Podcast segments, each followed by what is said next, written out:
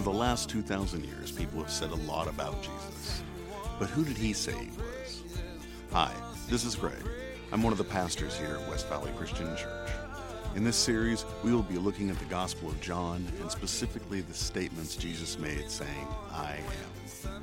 These verses reveal his character in a powerful way. We hope you enjoy. All right, thank you, Pastor Rob, for that lovely rendition of Ave Maria. I really hope that they were able to get that on video for you all at home. Um, so, okay, in all seriousness, just kidding. But I do want to just say thank you to the worship team for being here today, uh, for leading us in worship, and so grateful for that. So, in Mark chapter 8, we read of a short conversation that Jesus is having with just his disciples. There aren't any large crowds, it's just his followers. It's an intimate conversation. At this point, they've seen Jesus heal people. They've seen Jesus miraculously feed people. They've even seen Jesus calm a storm. So in Mark chapter 8, Jesus asks them a question. As he's sitting around with his disciples, he looks at them and he says, Who do people say I am? The disciples responded by saying names like John the Baptist, Elijah, and, and other prophets. Then Jesus asked the most important question he could ask them. And it's still really the most important question that he could ask each one of us today. Because he looks at his disciples and he says, What about you? Who do you say I am? And we know that, that Peter answered with what we call the good confession. Because in the Gospel of Mark, it, it says, he says that you are the Christ. But Matthew tells us even more, because in Matthew he says, You are the Christ, the Son of the living God. 2,000 years ago, people disagreed about who Jesus was, and even today, people still disagree about who Jesus was and is. But I believe it's still the most important question that each one of us could have to answer. It's more important than where am I going to go to college? It's more important than who am I going to marry. It's more important than what will my career be. It's more important than where will I live. Even right now, it's still more important than where am I going to get my next toilet roll and where am I going to get my next loaf of bread. Those are all important questions and serious questions, but not nearly as important as a question about who do we say Jesus is. You know, in the last couple of weeks of this series, uh, Pastor Rob has shared with us that Jesus is the bread of life and he shared with us that Jesus is the light of the world. And so in John chapter 10, Jesus is continuing to make declarative statements about himself. But what he says in John chapter 10 goes right back to what he's going, what's going on in John chapter 9. And so I want to summarize that uh, for us for just a moment. In John chapter 9, we see the story of a man who's born blind. And the people see this man that's born blind and they ask Jesus a question. They asked him, Why was this man born blind? Was it because of his parents' sin or was it because of his sin? And Jesus gave them an answer that they weren't expecting. Because he said it wasn't because of anyone's sin that this man was born blind, it was because God had a plan for this man's life. And so then Jesus goes and heals him, he, he gives him his sight. This is a great thing at least I think we would all agree that this is a great thing. And people see him and recognize that he's now able to see, but they begin to ask questions. They want to know who healed him. And specifically, the Pharisees are concerned because he was healed on the Sabbath. They're either concerned that Jesus was healing on the Sabbath or that the man had washed on the Sabbath. And so they were concerned that this might have been a violation of the Sabbath. Imagine how hard your heart would have to be that you could see a blind man receive his sight and still have questions and still wonder and not give glory to God for that miracle. And so John chapter 9 starts with a story of a man who was born blind and who receives a sight. And the chapter 9 ends with Jesus talking uh, about how blind the Pharisees were. They were supposed to be the leaders of God's people, but he was talking about their spiritual blindness. They were supposed to be the shepherds of God's people, but they weren't doing that very well. And so now we come to John chapter 10, and Jesus, again, is comparing himself to those religious leaders. If you have your Bible, go ahead and open it up to John chapter 10. We're going to start in verse 1. It says, I tell you the truth, the man who does not enter the sheep pen by the gate, but climbs in by some other way, is a thief and a robber. The man who enters by the gate is the shepherd of his sheep. The watchman opens the gate for him, and the sheep listen to his voice. He calls his own sheep by name and leads them out. When he has brought out all of his own, he goes on ahead of them, and his sheep follow him because they know his voice. But they will never follow a stranger. In fact, they will run away from him because they do not recognize a stranger's voice. Jesus used this figure of speech, but they didn't understand what he was telling them. Therefore, Jesus said again, I tell you the truth, I am the gate for the sheep. All whoever came before me were thieves and robbers, but the sheep did not listen to them. I am the gate. Whoever enters through me will be saved. He will come in and go out and find pasture. The thief comes only to steal and kill and destroy, but I have come that they may have life and have it to the full. Jesus begins by talking about sheep. He's talking about sheep and he tells them things um, that, that they would understand. We don't really understand sheep talk today because, well, most of us watching this probably don't have any sheep. But this was something that the people in Jesus' audience would have understood. Jesus tells them this He says, A thief sneaks into the sheep pen, but the shepherd gets in through the gate. God's people can recognize the shepherd by the way he enters the pen. Do they climb over the fence like a thief, or do they come in past the watchman through the gate? But secondly, and this is what I want us to really understand and really focus on right now, because he says, listen, the sheep know the voice of their shepherd, and the sheep will only follow their shepherd. They're not going to listen to anyone else, they're not going to follow any other voice, but just their shepherd. Now, I'm not a sheep expert, okay, but this is the last time in six months that I have preached sermons on famous shepherd passages. Last October, I preached on Psalm 23. The Lord is my shepherd, I shall not be in want. And so, as I was preparing for this sermon as well, I was reading in several different places, and they were talking about how shepherds, multiple shepherds, could keep their sheep in one pen, and they didn't have to worry about losing any sheep. Why? Because when it was time to leave, sheep would only follow the voice of their shepherd. They wouldn't just wander out and go with somebody else. They wouldn't just wander out to the first shepherd that says something, they would only follow their shepherd. Let me ask you a question today Do you know your shepherd's voice? Do you know God's voice?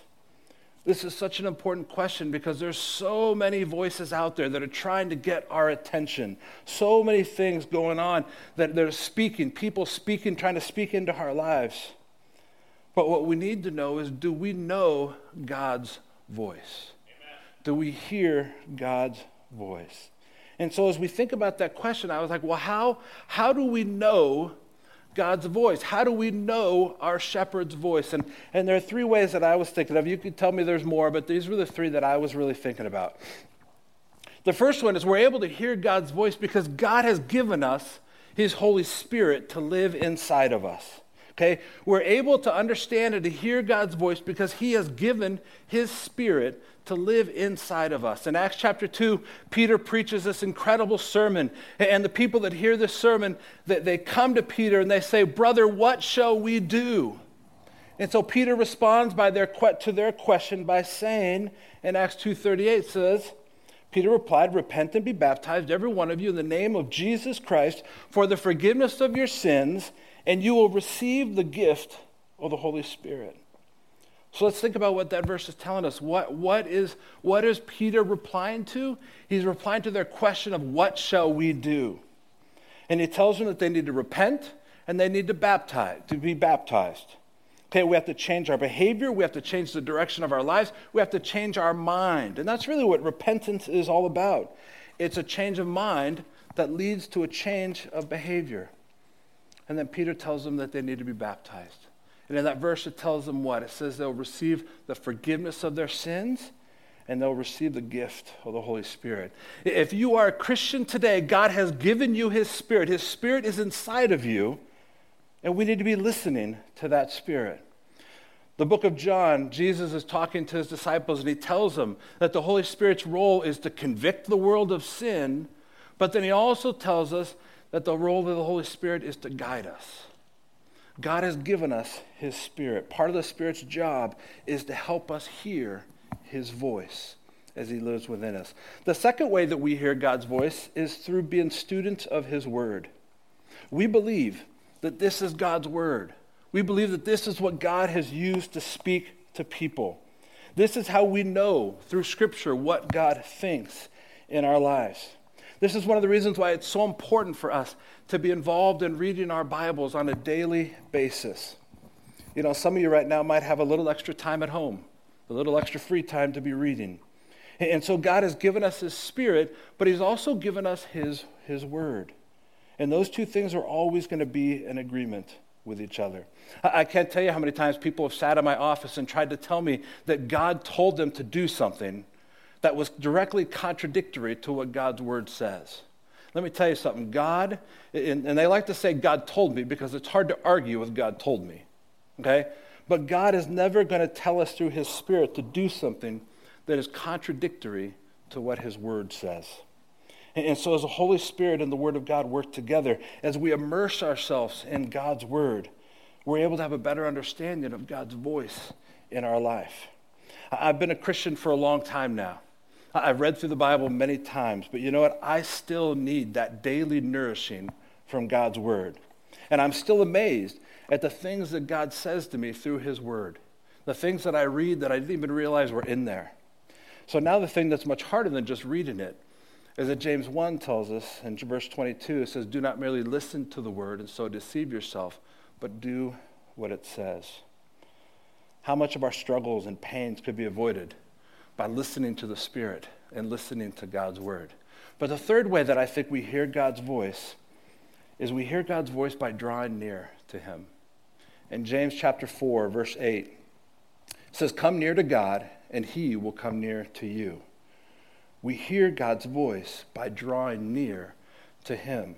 That's really what church is all about. Now, our church is a little bit different today, a little bit different than normal, but that is what church is all about. It's about drawing us near to God. That is the function of everything that we do, is drawing us near to God.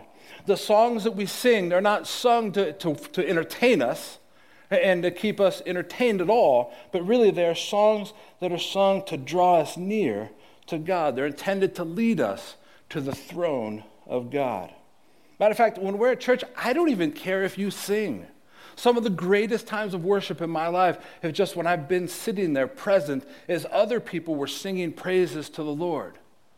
Singing draws us near to Him. The sermons are meant to, to bring us, to draw us near to God through the explanation of God's Word. And in our church, we take communion each and every week. It's a reminder of God's incredible love for us. So it's part of bringing us near to God. Even the offering is part of drawing us near to God. It's a reminder of God's blessing in our lives. So we hear God's voice because of the Spirit that He's given us. We hear God's voice because of the Word of God that He has given us.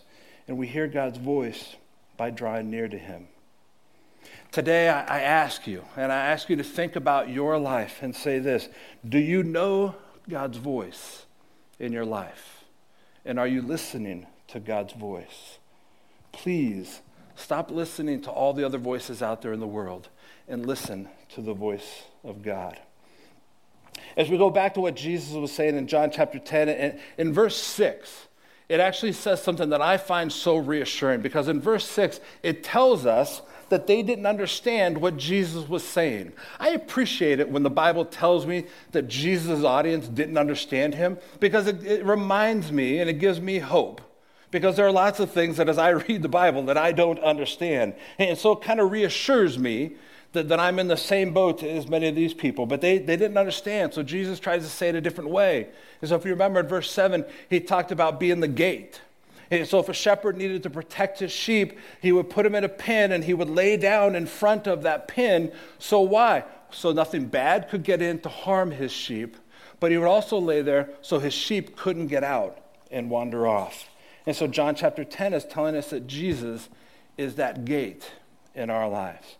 And so John 10:10 10, 10 that I read, one of the greatest verses in the Gospel of John. It's actually a verse I don't even have time to deal with today. It's 24 words that you could write an entire sermon about. The thief comes only to steal and kill and destroy, but I have come that they may have life and have it to the full. Let, us continue on in John chapter 10, though. Verse 11 says, I am the good shepherd. The good shepherd lays down his life for the sheep. The hired hand is not the shepherd who owns the sheep. So when he sees the wolf coming, he abandons the sheep and runs away. The wolf attacks the flock and scatters it. The man runs away because he is a hired hand and cares nothing for the sheep. I am the good shepherd. I know my sheep, and my sheep know me. Just as the Father knows me, and I know the Father, I lay down my life for the sheep. I have other sheep that are not of this sheep pen. I must bring them also. They too will listen to my voice, and there shall be one flock and one shepherd. The reason my Father loves me is that I laid down my life only to take it up again. No one takes it from me, but I lay it down of my own accord. I have authority to lay it down and authority to take it up again. This command I received from my Father. And so in this section, Jesus twice says, I am the good shepherd, and he explains himself as a good shepherd in two ways. He says, I'm the good shepherd because I am willing to lay down my life for my sheep. And I already mentioned communion once, but that's what we remember each and every week that Jesus laid down his life for us. He gave his life freely for us so that we could have our relationship with God restored. That's the heart of the gospel message that God loved us so much that he sent his son Jesus, that Jesus loved us so much that he came and he died for us, and that he didn't just die, but that he rose from the grave. That is the gospel. That's the gospel message. But today, what I want you to hear is the second part of why Jesus says, I am the good shepherd. Because the second thing that he says, he says, being the good shepherd means that he knows his sheep. I want you to think about that for a moment. Jesus knows you. Jesus knows you. Now, some of you, as you're watching this sermon right now, that kind of scares you. The idea that Jesus knows you, it could be a little bit terrifying because Jesus knows what you do, He knows what you say, He knows where you go. Okay, but you know what? That's not meant to terrify us, it's meant to be a wonderful thing. It's incredible that God knows me. It's incredible that God knows everything about me. The idea that the creator of the universe cares enough about me to know me blows my mind. Why? Because who am I? I'm nobody in the eyes of most of the world. But God knows me. I, I was thinking about this uh, as I was preparing this sermon. So, in the late 90s, I, I left to go be the youth pastor at a church in Northridge called Northridge Christian Church. A bunch of wonderful people over there, and I was the youth pastor for several years. And, and my wife and I, we were a young family when we went over there. Uh, our oldest son was born, but our, our second son was not born yet. And I remember they had a great Fourth of July tradition. They would get together as a church, and, and we would come together and share a meal together um, we would watch fireworks from the local college that would set them off, but they would also do like these raffles, okay? And so I don't know where the prizes came from. I just know that they did these raffles. And so uh, my first Fourth of July at the church, Christina and I and Andrew were there, and, uh, and there was one raffle for a gift certificate for dinner at Lawry's The Prime Rib in Beverly Hills, okay? And so I don't remember how many tickets I had to put in a bag, but I'm pretty sure I put them all in that bag. Okay? And so when it came time to pull a ticket to see who won dinner at Lawry's the Prime Rib, they called my name. And I was so excited, okay? Because we didn't go to fancy schmancy restaurants, all right? And so this was going to be an incredible experience. So we, we, we made a reservation. We, we went to the restaurant in Beverly Hills, and all was great. Now, don't get me wrong, our car was not like the rest of the cars maybe in the parking lot. And we maybe weren't dressed as well as everybody else that was in the restaurant, but, but everything was fine. And so we dressed, we, we got there, and we sat down, and our server came over to get things rolling. And we, I very quickly showed her the gift certificate and said, This is what we want. We want whatever this will give us. Okay, like we don't have it, you know, I didn't say this out loud, but the reality was we didn't have any money to get anything else but what this gift certificate gave us. And so she was very gracious about it. And she's like, Well, the good news is this gift certificate gets you whatever you would like. Okay? And so that is what we had. Uh, but I have to think, when you work at a restaurant like that, you're probably a little bit disappointed when, when people like us come in because, well, we were nobodies and we were just happy to be along for the ride and we were probably not her normal uh, clientele. So she probably didn't think about, or she was probably thinking about how much money she wasn't going to make by helping us. Now, an interesting thing about Lawry's the prime rib at the time is, is we happen to know the gentleman who was the general manager of Lawry's the prime rib in Beverly Hills. His name was Dick Powell. And we didn't know him very well. He was a friend, a, a, a father of one of a good friend of ours. And so, and, and, I assume it's just like any work. When the boss is walking around, everybody's on their best behavior, everybody's doing what they should be doing. And so, at some point in our meal, I saw Dick Powell start walking across the room, making his way across the room. And, and like I said, our waitress and everybody had treated us very well.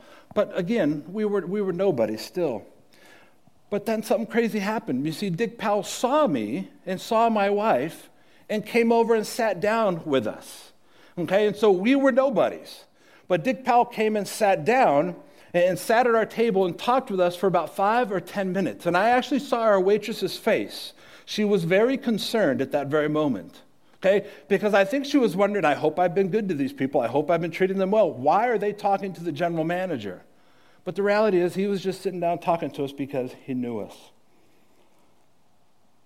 We had been nobodies, but because of who we knew, we were somebody. We were nobodies, but because of who we knew, we were somebody, even though the truth is, we were still nobodies. And I think that's so important because we were nobodies, but because Dick Powell knew us, we were somebody. Now let's think about this on a much grander scale. Jesus says, I am the good shepherd and I know my sheep.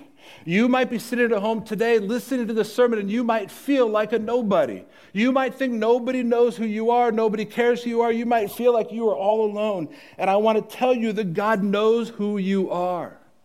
God not only knows who you are, but God cares who you are. The Good Shepherd knows you. He knows you inside and out, and He loves you. He knows you inside and out, and despite that, He still loves you incredibly. How amazing is that?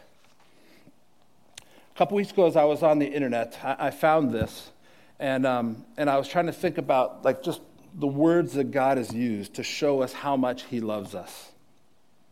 And, and I found this on the internet, and so if you want to find it for yourself, you can just type into Google something like "love letter from God," and, and these are all verses or, or things that are said about us from Scripture. It says, My child. It says, You may not know me, but I know everything about you. I know when you sit down and when you rise up. I'm familiar with all of your ways. Even the very hairs on your head are numbered. For you were made in my image. In me you live and move and have your being. For you are my offspring. I know you even I knew you even before you were conceived. I chose you when I planned creation. You were not a mistake. For all your days are written in my book. I determined the exact time of your birth, where you would live. You are fearfully and wonderfully made. I knit you together in, my, in your mother's womb and brought you forth on the day you were born. I have been misrepresented by those who don't know me. I'm not distant and angry, but I'm the complete expression of love. And it's my desire to lavish love on you. Simply because you are my child and I am your father. I offer you more than your earthly father ever could, for I am the perfect father. Every good gift that you receive comes from my hands, for I am your provider and I meet all your needs. My plan for your future has always been filled with hope. Because I love you with an everlasting love, my thoughts toward you are countless as the sand on the seashore, and I rejoice over you with singing. I will never stop doing good to you, for you are my treasured possession and I want to show you great and marvelous things. If you seek me with all your heart, you will find me. Delight in me, and I will give you the desires of your heart, for it is I who gave you those desires. I'm able to do more than you could possibly imagine. For I am your greatest encourager. I am the Father who comforts you in all of your troubles. When you are brokenhearted, I am close to you. As a shepherd carries a lamb, I have carried you close to my heart. One day I will wipe away every tear from your eyes, and I'll take away all the pain you have suffered on this earth. I am your Father, and I love you even as I loved my Son, Jesus. For in Jesus, my love for you is revealed. He is exact representation of my being. He came to demonstrate that I am for you, not against you, and to tell you that I am not counting your sins. Jesus died so that you and I could be reconciled. His death was the ultimate expression of my love for you. I give up everything I love that I might gain your love. If you receive the gift of my Son, Jesus, you receive me, and nothing will ever separate you from my love again. Come home, and I'll throw the biggest party heaven has ever seen. I have always been Father, and I will always be Father. My question is Will you be my child? I'm waiting for you. Love your dad, Almighty God. Today, as I wrap up, I want you to think about the questions that, that, I, that I brought up today. Number one, who do you say Jesus is? Who is Jesus to you? This is the most important question that you could ever answer in your life. Secondly, do you know God's voice? Like, do you know God's voice? And not only do you know God's voice, but are you listening to God's voice in your life right now? With so many things going crazy all around us, it's so hard, but I want to encourage you to just shut all those things out and to listen to God's voice and what God has to say in your life. Shut everything else out and just listen to Him. Do you know God's voice? And lastly, do you believe that God do you believe that God not only knows you, but that He loves you? Do you believe that God not only knows you, but that He loves you? Let's pray. Father, I thank you so much for your word. I thank you for the hope that it gives us. Lord, there, there's so much going on all around us right now.